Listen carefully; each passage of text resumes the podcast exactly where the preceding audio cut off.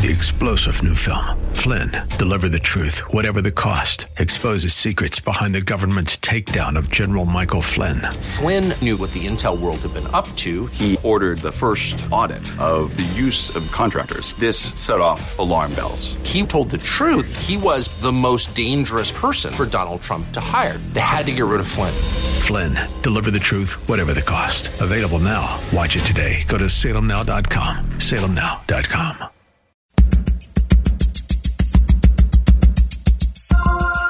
It's Lifeline with Craig Roberts. He's the host of Northern California's longest running conservative talk show. He's a man with a message, a conservative with compassion. He's Lifeline's own Craig Roberts. Good afternoon, Northern California. Welcome. Just about five minutes after the hour of 5 p.m. as we welcome you to another edition of Lifeline. Keeping you company Monday through Friday at this time, as we typically do, addressing issues that impact your life, your world, and your Christian walk. We're going to talk about a topic that we're all intimately familiar with and probably all at one level or another, certainly at one time or another in our lives, equally chagrined by and embarrassed by. Remember that passage?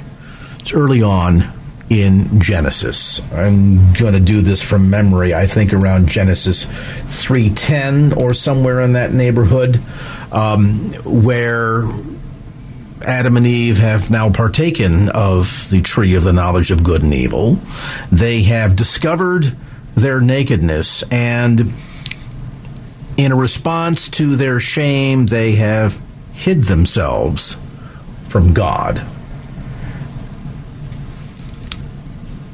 Shame, in some ways, can be a healthy mechanism.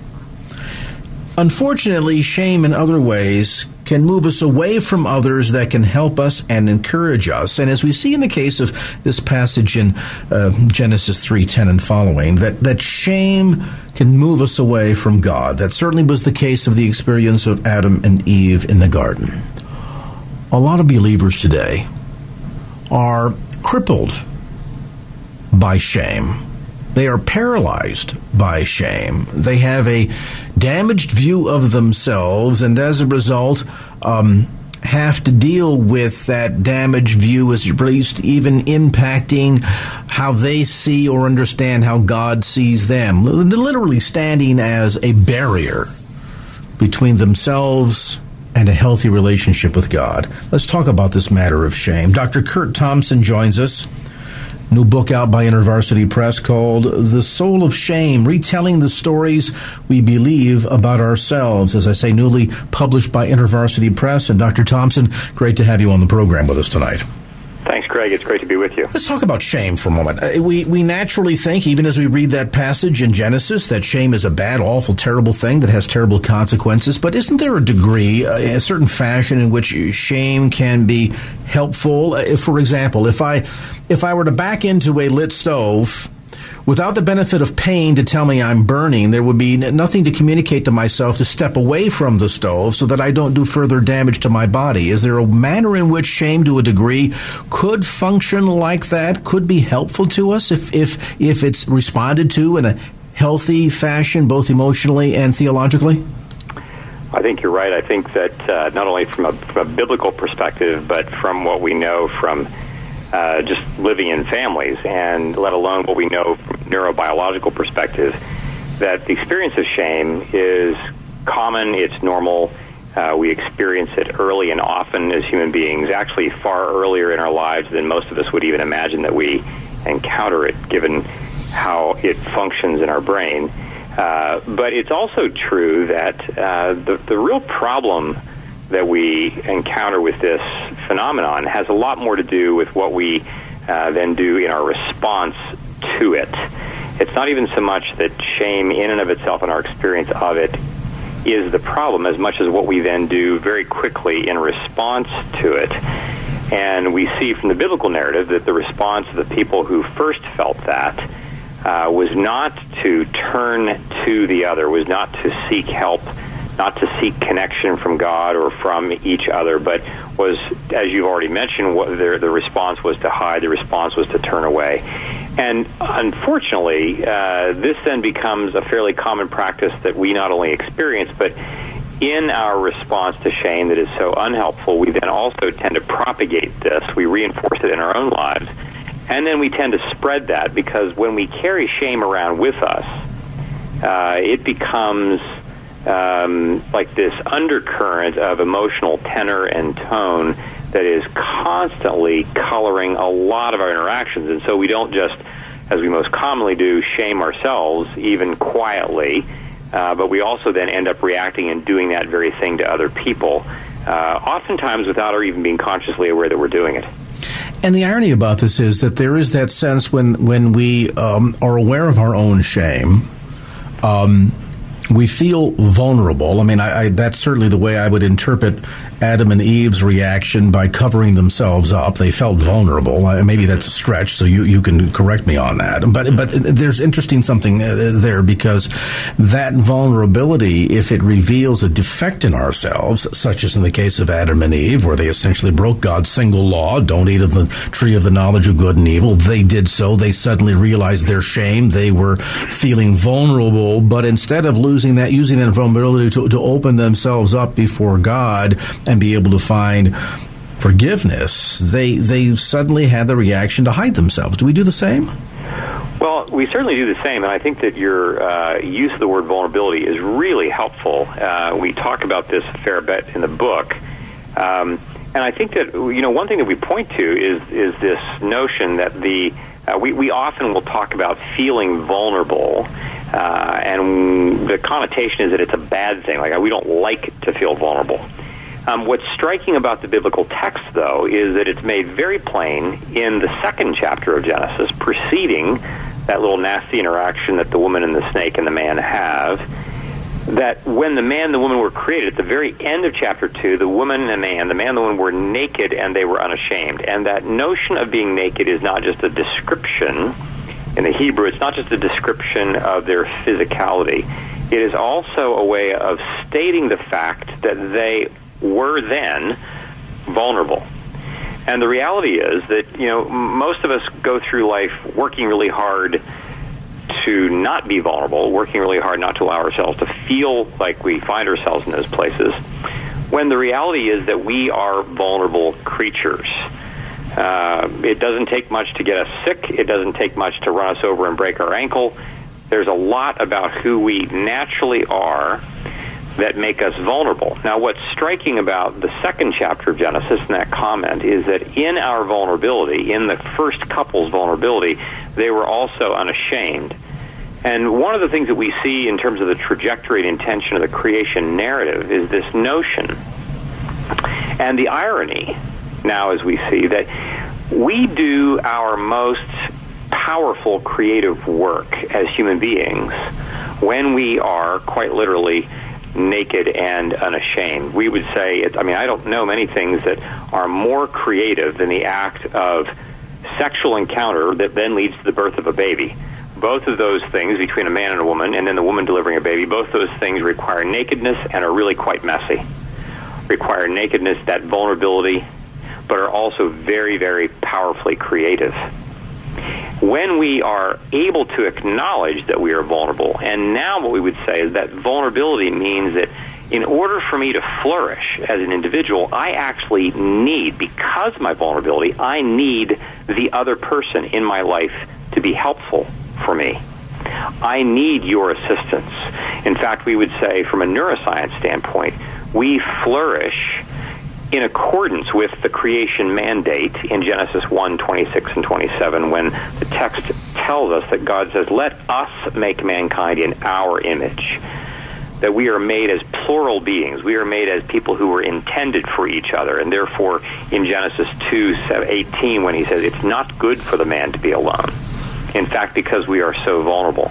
It is in our places of vulnerability that we actually then find ways to be most powerfully creative when we are unashamed. I suggest in the book that evil is not using shame then and or now. Evil is not using shame simply as a way to make us feel bad about ourselves. But it is using shame to dismantle, to deconstruct, to destroy the entire creation. Not just how we feel about ourselves, but how we behave in relationships, and then what we do to each other and to the rest of the created universe. If you just joined our conversation today, a visit with Dr. Curt Thompson, a look at the soul of shame, retelling the stories we believe about ourselves. Now, when we come back after a brief timeout, we're gonna we're gonna turn an interesting corner in this dialogue because it, it's ironic that, as Dr. Thompson is pointing out, it is when there is that sense of openness and vulnerability uh, that God can use uh, that circumstance to bring about creation, to bring about surely healing and restoration. But isn't it interesting how typically our response is that when when we become aware of our shame, it typically uh, drives us away from others. There is that sense uh, that when it arises, um, we, we, recognize that we're, we're fearful of being exposed to others. But as Dr. Thompson points out, it's just that very exposure to God Himself that can bring about healing. How do we get over that hump? We'll talk about that next as our conversation continues. And now back to Lifeline with Craig Roberts. Dr. Curt Thompson with us. He is the author of a new book called the Soul of Shame, retelling the stories we believe about ourselves, newly published by InterVarsity Press. Now, I'm curious, Doctor, just before the break, talking about this issue of our reactions to shame, it's curious that shame arises when one sense of defects in particular are exposed to others. And yet, wouldn't it be curious that God, who already knows everything about us anyway, if we could somehow capture that sense of awareness and then be able to use it instead of being uh, repelled from God to see that that God died for us while we were at, yet sinners, understands us and who we are in all of our defects, and, and rather than than allowing shame to to repel us from God, to rather propel us to God. How do we make that happen, though? Well, it's a great question, and I think fortunately we have uh, a very helpful model for us when we look in the Gospel of John in the 21st chapter when we uh, read about the reinstatement of Peter. It's a well known story that many of your listeners may be familiar with, in which Peter, after the resurrection, and of course after his betrayal of Jesus, swims to the shore, has breakfast, but then publicly, Jesus essentially begins to ask him questions about whether or not Peter loves him. And of course, this dialogue leads to Peter, and at one point uh, says that, and Peter was grieved in his heart that Jesus asked him yet a third time, "Do you love me?" I think for me, this story is instructive because it tells us a couple of things in general. One is that it was very clear that Jesus kind of uh, one can one, one can imagine uh, without, of course, having access to all that has been said that's not recorded in the gospel around this story. One could imagine how easy it would be for Peter to still be wondering whether or not he has a place in this group, wondering not if he has a place, what that place is. And it's also interesting to me that Jesus did not go off at least to have a private conversation with Peter. It would appear that he starts to ask Peter these questions in front of other people. And what's striking also is that Jesus is not going to leave any stone unturned. There's not going to be any shame left in Peter that, that Jesus is going to allow for. And so he actually has a real encounter with Peter, asking him to really explore this issue. Do you really love me? Now, if it's me, there is the part of me that really wants to say, yes, of course I do, while I'm always remembering, well, of course, there is that part of me that apparently doesn't love you, otherwise I wouldn't have betrayed you. What's so striking then, in addition to this, is that Jesus calls Peter to pay attention to what is potentially shaming for him but then immediately draws Peter's attention to his assignment of feeding his sheep, tending his lambs, of tending his sheep. And essentially, what's uh, important about this, even from an experiential and a community and neurobiological perspective, is that Peter's healing, Peter's reinstatement, is something that takes place in a real, embodied experience he didn't just get some message from one of the other disciples that came in and said, "Hey, Peter, I talked to Jesus. He said, hey, that whole incident that happened the night you were, you know, I was crucified. We're cool about that." No, there is a direct encounter with a real person in which Peter really feels the difference. We would imagine when he hears Jesus commission him, even in the face of knowing what his experience was like. In the same way, we live in a culture that uh, in which we experience much of our faith knowledge uh, through listening to pastors, through reading scripture, and so forth. But it comes to us, as we like to say, it comes to us through our left brain. It comes to us through knowing things kind of logically and linearly and factually and so forth. That's a very different way of knowing than a real encounter with a real person who says, I know what you've done and I still really want to hang out with you. Those kinds of encounters actually activate parts of our brain that are very different than the kind of encounter that we understand and that happens to us when we hear from someone the quote unquote fact, as it were, that we are forgiven. It is in these direct encounters with real people in which our shame really is exposed that our neurobiological underpinnings of that shame can actually be transformed and changed. The possibility for creating new neural networks that we in, in which we experience real release in which we can remember looking in the face of my friend as I have made confession to him and hearing my friend and remembering my friend say, Curt, I am with you in this, even in the face of this thing that has happened. That is something that, in terms of what I remember and what will actually have powerful impact on my life, is going to be far more potent for me than just my hearing the fact that God loves me. And so, one of the things that we encourage people to do is to really practice being in small communities of people who are practicing this uh, this uh, effort of confession and forgiveness on a regular basis in order for us to have real experience that reinforces the very things that we read about in the scriptures and so therefore live out the very nature of what St. Paul writes about in 1 Corinthians 12 and 13 about what it means to live as as part of the body of Christ.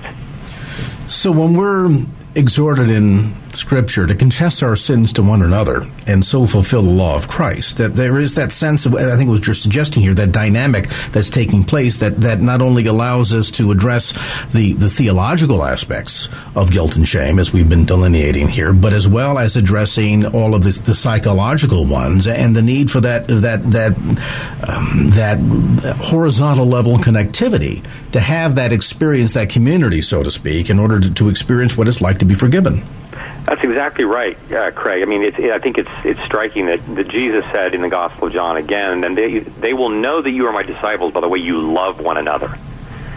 That our primary witness to the world about who Jesus is is embodied in the way we love one another, and a primary way in which we demonstrate love for one another is the way that we live with and demonstrate forgiveness for each other's foibles, in which we demonstrate and live out what it means to be vulnerable, to be naked, and yet not shame, ha- not let shame have the talking stick in this space. We, in, in the book, we talk about this model of what we read about in the letter to the Hebrews, in which we read, Therefore, fix our eyes on Jesus, the author and finisher of our faith, who for the joy set before him endured the cross scorning its shame, and now sits at the right hand of the Father. If we're going to watch what Jesus does and do what he did, Jesus was someone who went to the cross. He went looking for shame. He didn't wait for shame to come to find him. He went looking for it in order for him to do the business with shame that needed to be done with it. And so, one of the exercises that we give to people is to uh, begin to actually do an inventory of shame. Where are those places in which shame wants to hide out in your life? The more we are actually going to look for it, the less opportunity it has for hijacking our brains, literally, and our relationships catching us off guard. As we go to look for it and then tell others about this, we find ways to literally create new neural pathways, new neural networks that over time can begin to outpace our shame so that shame does not have the same kind of powerful influence in our lives. So that ultimately, then, that shame is not something that winds up driving this major wedge between God and ourselves, where we have this sense of diminished value.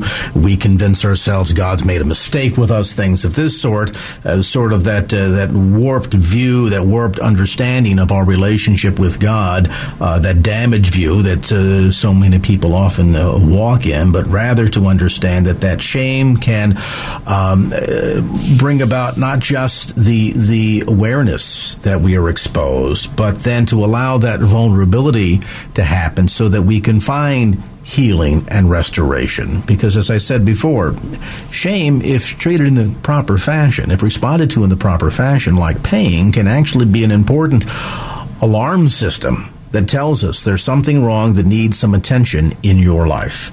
Our conversation with Dr. Curt Thompson, the book, The Soul of Shame, retelling the stories we believe about ourselves, newly published by InterVarsity Press and available at bookstores throughout the Bay Area as well as through the usual suspects, including Amazon.com. And now back to Lifeline with Craig Roberts. It might have been the loss of a parent while you were very young. Maybe you have a dim memory of an event that you've struggled to keep hidden in a dark corner of your mind for all of your adult life. You struggle with lack of motivation at times, fear, bouts of depression.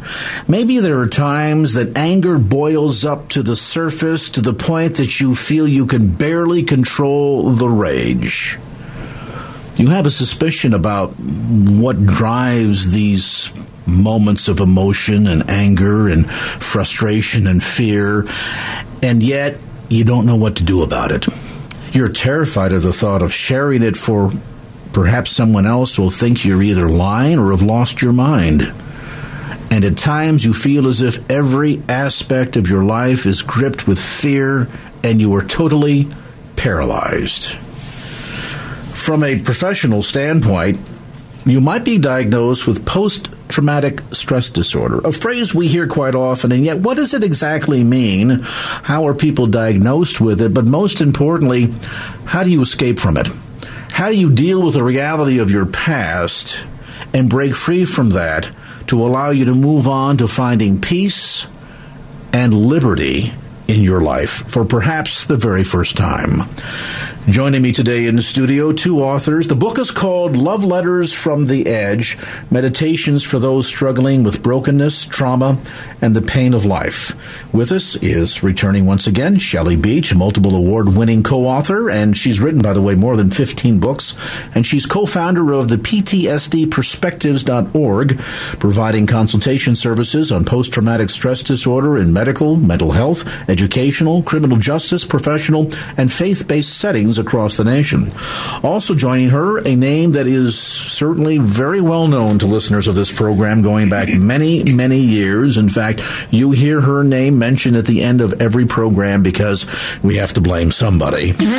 Our producer, Wanda Sanchez, Wanda, in addition to being a book author, is the executive producer of this program and the executive publicist at WLS Communications, a public relations and media consulting communications firm in Grand Rapids, Michigan. She also is the co-founder of PTSDperspectives.org. And ladies, welcome to the both of you. Thank, Thank you so much. Wanda, we're turning the tables on you. Yeah, Normally, really. How scary. you're bringing the guests in and you're worried about Yep. what the guests are going to do and coming back and saying, so how did it go? Yep. And today you get to be in the hot seat. I am in the.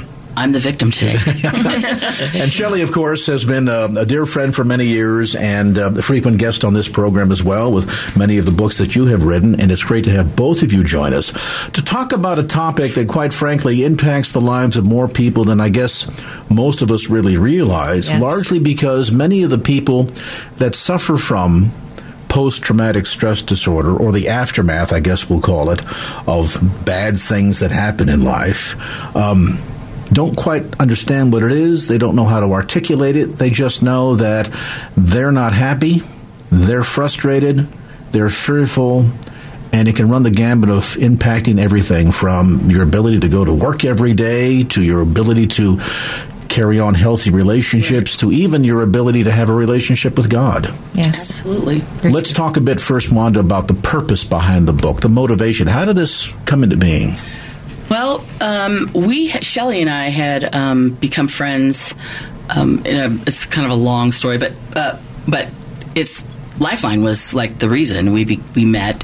I, I booked her for Lifeline for um, a series of interviews about caregiving. And during this time, we didn't really speak on the phone very much. Um, we did email. I tell her what time the next segment's going to be on. Anyway, through this little bit of communication, we became friends. and um, she was actually the one that ended up telling me that she thought she believed I had PTSD, and that I perhaps needed to get some help. So after I did get, I'm skipping over a lot, but after I did get treatment, um, we were traveling and speaking um, about trauma, about PTSD, and about um, my, you know, the treatment that I went through, and not must not so much about the treatment, but about the results of the treatment. Um, and we were everywhere we went, everywhere we went, people were asking us, "Please write a book. Please write a book. Please, we need we need to read what you have to say." You know, we would read it, and um, and so listening to all those voices, we we kind of knew we, we wanted to do that. Um, but we also knew that um, we wanted to try and be very, very careful um, because it could be, you know, a book that that could um, probably evoke or provoke some feelings you don't want to have. Mm-hmm. So we knew we were going to have to kind of find a balance there. There's that balance between addressing the issue and not creating a trigger point. Exactly. Right. And I guess even for, for the potential reader to whom you were trying to give a sense of hope and reassurance. Right. And, and, and for a lot of people, the trauma of discovering that there's trauma. Right. And maybe you can speak to that because there's that sense sometimes that we've gone through an experience that may be 10, 20, 30 years ago. Right. That we've spent such a lifetime trying to push down, ignore. Mm-hmm. Maybe we have taken blame for it. It might be a case of, of abuse or abandonment, variety of issues that happen maybe at childhood. Yeah. Right. And a child can't process, can't understand, can't reason. Well, daddy hits not because he hates me, but daddy hits because he has a drinking problem, and he has a drinking problem because his father had a drinking problem, right. and therefore right. that's all he knows because the sins of the parents are visited upon the next generation. A five year old can't understand that. Yes. So a five year old does what a five year old knows to do, and that either is takes all the blame on, I must have been a bad boy or a bad mm-hmm. girl, or so stuffs it down. Mm-hmm that this unresolved issue and conflict and pain never gets addressed and yet manages to bubble its way to the surface in a lot of other ways. Right. Well, there, there's trauma in everybody's life, and there's there's little T trauma, you, you, know, which are you know the painful things that happen, and then there's the big T trauma that actually disrupts the way the brain works, and trauma with a capital T is any event that overwhelms your brain's ability to function and work and it and it actually causes that fight or flight response. And during that type of event, uh, there's a chemical wash that comes over the brain. And the dual brain function of the right and left hemispheres of the brain, with the right side doing one one role and the left side doing another. The right side is primarily creative and language in pictures and images and sights and sounds emotions. and sense and emotions. And then the left side of the brain doing linear function of putting things in time sequence and the more logical those two functions, which are always going on simultaneously, they get broken apart during a, a big T trauma, and you freeze. And um, so, side, the linear yeah, side, the linear side shuts down, and so what we're left with with is a half processed mm-hmm. experience. And so, um, what we end up going through life with is coping mechanisms of how to deal with this mess that's in our brain because we end up with um, with, with having all these triggers that cause this to replay over and over again. And unfortunately, the coping mechanisms are the behaviors that are commonly you know, addictions or hoarding or or um, avoidance or um, all kinds of acting out things that we feel so guilty about all of our lives, and we may have had from the time that we were small, or obsessive compulsive disorder, or all kinds of things. And sometimes we don't know why they're there. For instance, you may have had a medical experience when you were two or three years old that caused you to have this this terrible traumatic medical response because you know, PTSD is not just linked to abuse. It can be linked to medical experiences. It can be linked to being in a car accident. It can be linked to something just that you saw or even experienced in the womb, believe it or not. So um, there are people who don't even recognize what's causing them to have certain patterns of behavior. And um, I had just been doing some investigation about PTSD because of things that were happening in my family to some of my family members and myself. I'd been um, sexually assaulted multiple, multiple times. Plus, I'd had other experiences that were traumatic, and I was trying to figure out whether or not anybody could, um, you know, find help. and um, so that's why when I met Wanda, I had some recommendations for her regarding a place where she could go and not get counseling and not just go and talk about it, but go get um, treatment that would actually help address the PTSD itself. So, is it important to make that connection to reconnect those dots because there is, as you say, a disconnect that becomes part of the coping mechanism. And sometimes enough time passes that even the acknowledgement as to what is actually behind the trigger. Yes. There might be other things that trigger, mm-hmm. but what's behind the trigger? Is it important to yeah. make beginning, that connection a middle, and an end to the story? Yeah. Yes. Yes. Well, like for me, uh, there was a gun put to my head, and um, one of one of in one of my assaults, there was a gun put to my head, and the man told me he was going to blow my head off and and kill me um, if I didn't do what he told me to do, and I fought him. And so, all during that time, I was waiting for the gun to go off and my brain to be blown off, uh, my head to be blown off, or whatever. So, um, I I have a, a, a trigger response to loud noises um, a, a, a quite, startle quite, yeah, startle response. But until I understood where that came from, um, the startle response was much stronger than it is now, and it could it could send me into um, a, a, dissociation, yeah. into dissociation, yeah. yeah. where I would I would startle, and then I would just kind of drift away, and um, just kind of be in a dazed state of mind. That doesn't happen now. I'll, I'll startle, but I, I don't go away. Um, because I know what it is, I know what it's linked to, and I've had some trauma treatment. So, and so when you process a trauma, when you finally start to tell the truth mm-hmm. about the story, um, because see, um, just the, what what you have in your head, the, the memory or whatever's starting to come up for you, if it's not if you don't have it all yet, you know, of why or that's very important because tra- what trauma also does because it shuts down one side and this side's going crazy, it just talks mess to you. Yeah, so lies, it, lies, it talks lies. down to you. It never talks like you're fabulously wonderful. No, it's you know you're stupid and you're ugly or whatever. It just picks up this. I don't even know how to how to explain that. You are you are ruined. You You're are ruined. you are trash. You are all these ter- So terrible when you start to tell the truth to yourself about really what happened, you know that that this bad thing happened, but the bad thing isn't you. Mm. right. You know, the bad thing is not you. It's a bad thing, but that bad thing is not you. And you get to actually, that's the truth. So when you mm-hmm. start to process, but you've never heard that because it's always been in your head. You've never said it out loud. Mm-hmm. You know, so now the, the, the people that were helping me learn to do this, you know, were, were telling me, how, were showing me how to, um, how to, how to process trauma without re-triggering myself. They didn't re-traumatize me. Um, there is there are ways to process trauma that are not painful, that don't have to take a million years, um, and and and that are successful. Let's talk about some of that when we come back after a brief timeout. With me today in studio, Shelley Beach and our producer, Wanda Sanchez. A look at love letters from the edge as this edition of Lifeline continues. And now back to Lifeline with Craig Roberts. Welcome back to the conversation on this edition of Lifeline. We have with us today in studio authors Shelley Beach and Wanda Sanchez. You say, I know those names. Well, you should. Um, Shelley has been a frequent guest on this program down through the years, and Wanda, of course, has been our producer for a week or two. A week or 15, two. 15, 20 years, something like that. We've been on, we've been on the air 28 years, and I think um, certainly the lion's share of the 28 years. Together, they've written a new book called Love Letters from the Edge. It's released by Kregel Publications, available usual suspects, Amazon.com, also through the website PTSDperspectives.org. Wanda, just before the break, you were mentioning about the importance of truth telling Yes. so oftentimes in a traumatic experience, if it's one, for example, we have been on the receiving end of abuse, the perpetrator will tell lies. And those lies are a way to try and avoid the truth, Right. dealing with their own truth, Yes.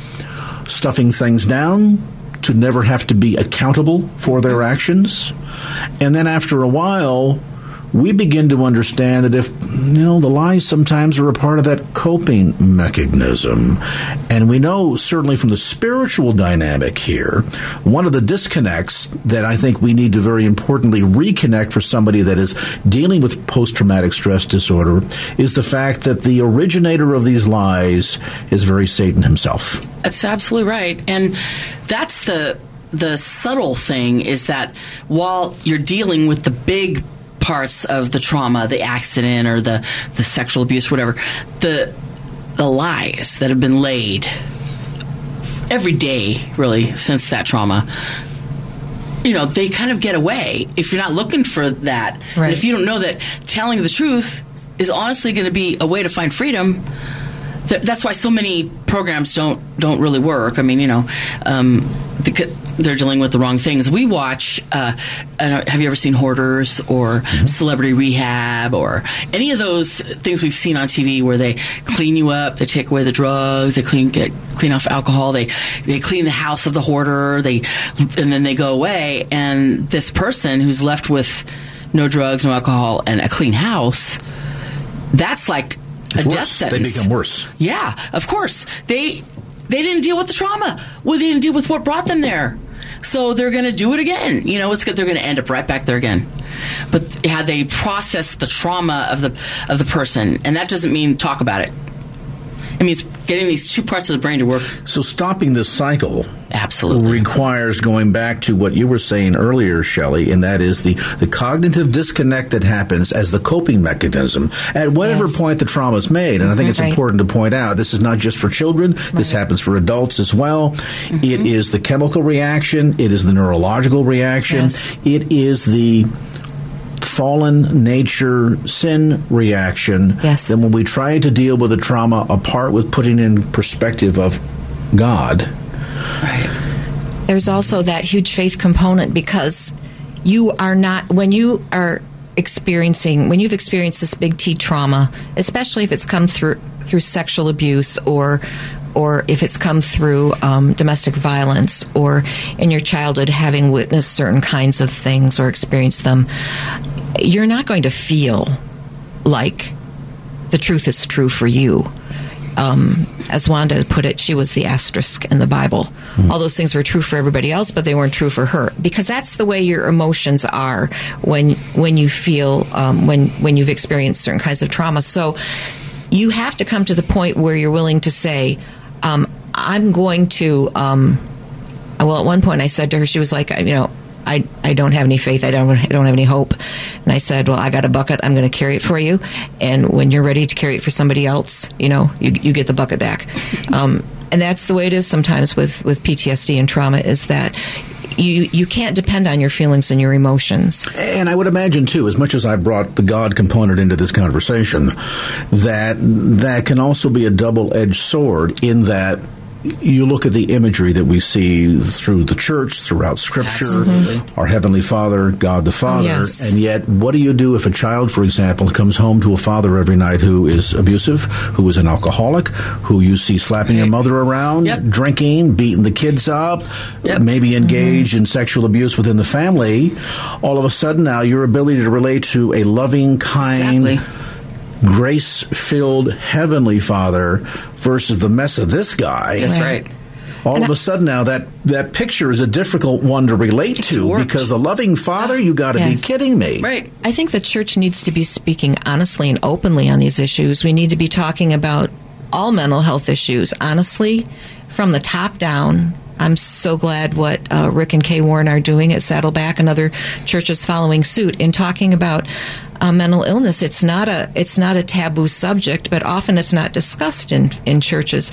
To say that um, th- this is something that. Um, almost 10% of people who are sitting in our pews and in our congregations are struggling with, with trauma and PTSD if you do the math on, I don't know what size church people may be going to, but in my church, that's a lot of people.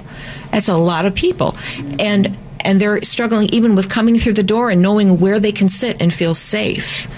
So, so we need to confront these issues. We need to talk about them honestly and talk about the fact that you may have had that experience or are having that experience in your home it hurts, but that's a lie and a deception. That's not that's not who God is, and that God didn't perpetrate this abuse upon you either.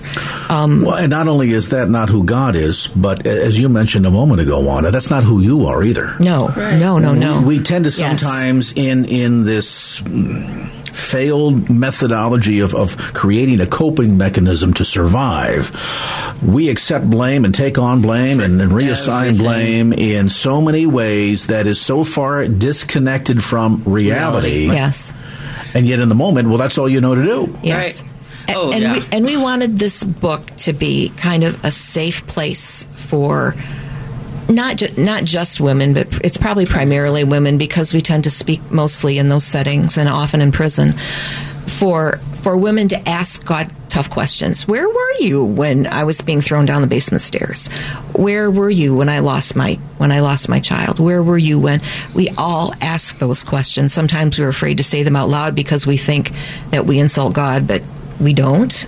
Um, and the book doesn't provide easy, glib answers what it does is it's like every every devotional is a letter from a woman who's or a person who's heartbroken in some circumstance to God, just pouring out her heart.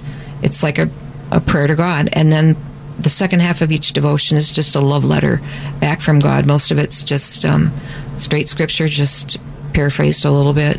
And they're not they're not like I said glib answers. They're um, just expressing the character of God and His love for us. In this truth telling process, we'll call it, is it important to allow yourself to admit how you're feeling? And I ask that question because I would imagine a lot of people that have gone through post traumatic stress disorder have spent such a long time trying to stuff it down, push it away, disconnect from the pain of it all, that not only is there a lot of deflection and denial going on, but even to admit I'm angry at God. Oh, yes, even I mean, to admit, what, yes, you know what? Oh, yeah. I go to church every day and I smile and I put on mm-hmm. a cheery face but mm-hmm. that's not how I'm feeling. Mm-hmm. Well, for instance, there, there's there are statistics that demonstrate the the trauma that is associated with the loss of children before birth, so for miscarriage and those kinds of things. Yet that's that's often diminished in our culture, and it's just like, well, you can try again, or oh, you already have two you children at home, or whatever. But even in, in, a situation like we need to have the opportunity for people to grieve, for us to inventory our losses. Sometimes when somebody has extreme abusive experiences, you will grow up and achieve adulthood having missed out on many things. And you need to be able to look back and grieve and say, honestly, this is what I have lost. And to be able to to be in that place and, and, speak honestly with God and even with other people about. Because you know God can take it; He knows already, you know. And so uh, that was always where I, I, I, was. I was I wouldn't talk to anyone because I was ashamed of the way I was. I felt because I felt deeply disappointed in God. And, but on the other hand, I also have a, a very deep faith, and it's like my, the most important thing in my life, you know. So it was a very confusing time and place for me. Um, it's funny how we'll get shut down by shame, mm-hmm. and yet the first example we see of that is the parents, so to speak, of yeah. humankind. Yep. Good old Adam and Eve. and they tried to hide their shame, yep. and yet God fully knew. Yep. God knew. Mm-hmm. Let's pause on that part. We're going to come back to more of our conversation. Shelley Beach and Wanda Sanchez in studio. Love letters from the edge as Lifeline continues. Three star general Michael J. Flynn, head of the Pentagon Intelligence Agency, knew all the government's dirty secrets. He was one of the most respected generals in the military. Flynn knew what the intel world had been up to, he understood its funding. He ordered the first audit of the use of contractors. This set off alarm bells.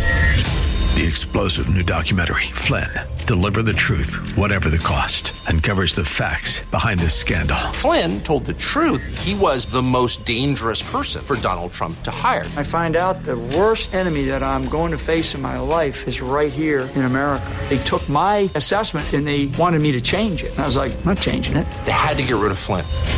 With in depth interviews, archival footage, and never before seen personal records of the man behind the headlines. I just felt like I was drowning. Flynn, deliver the truth, whatever the cost. Available now. Watch it today. Go to salemnow.com. Salemnow.com.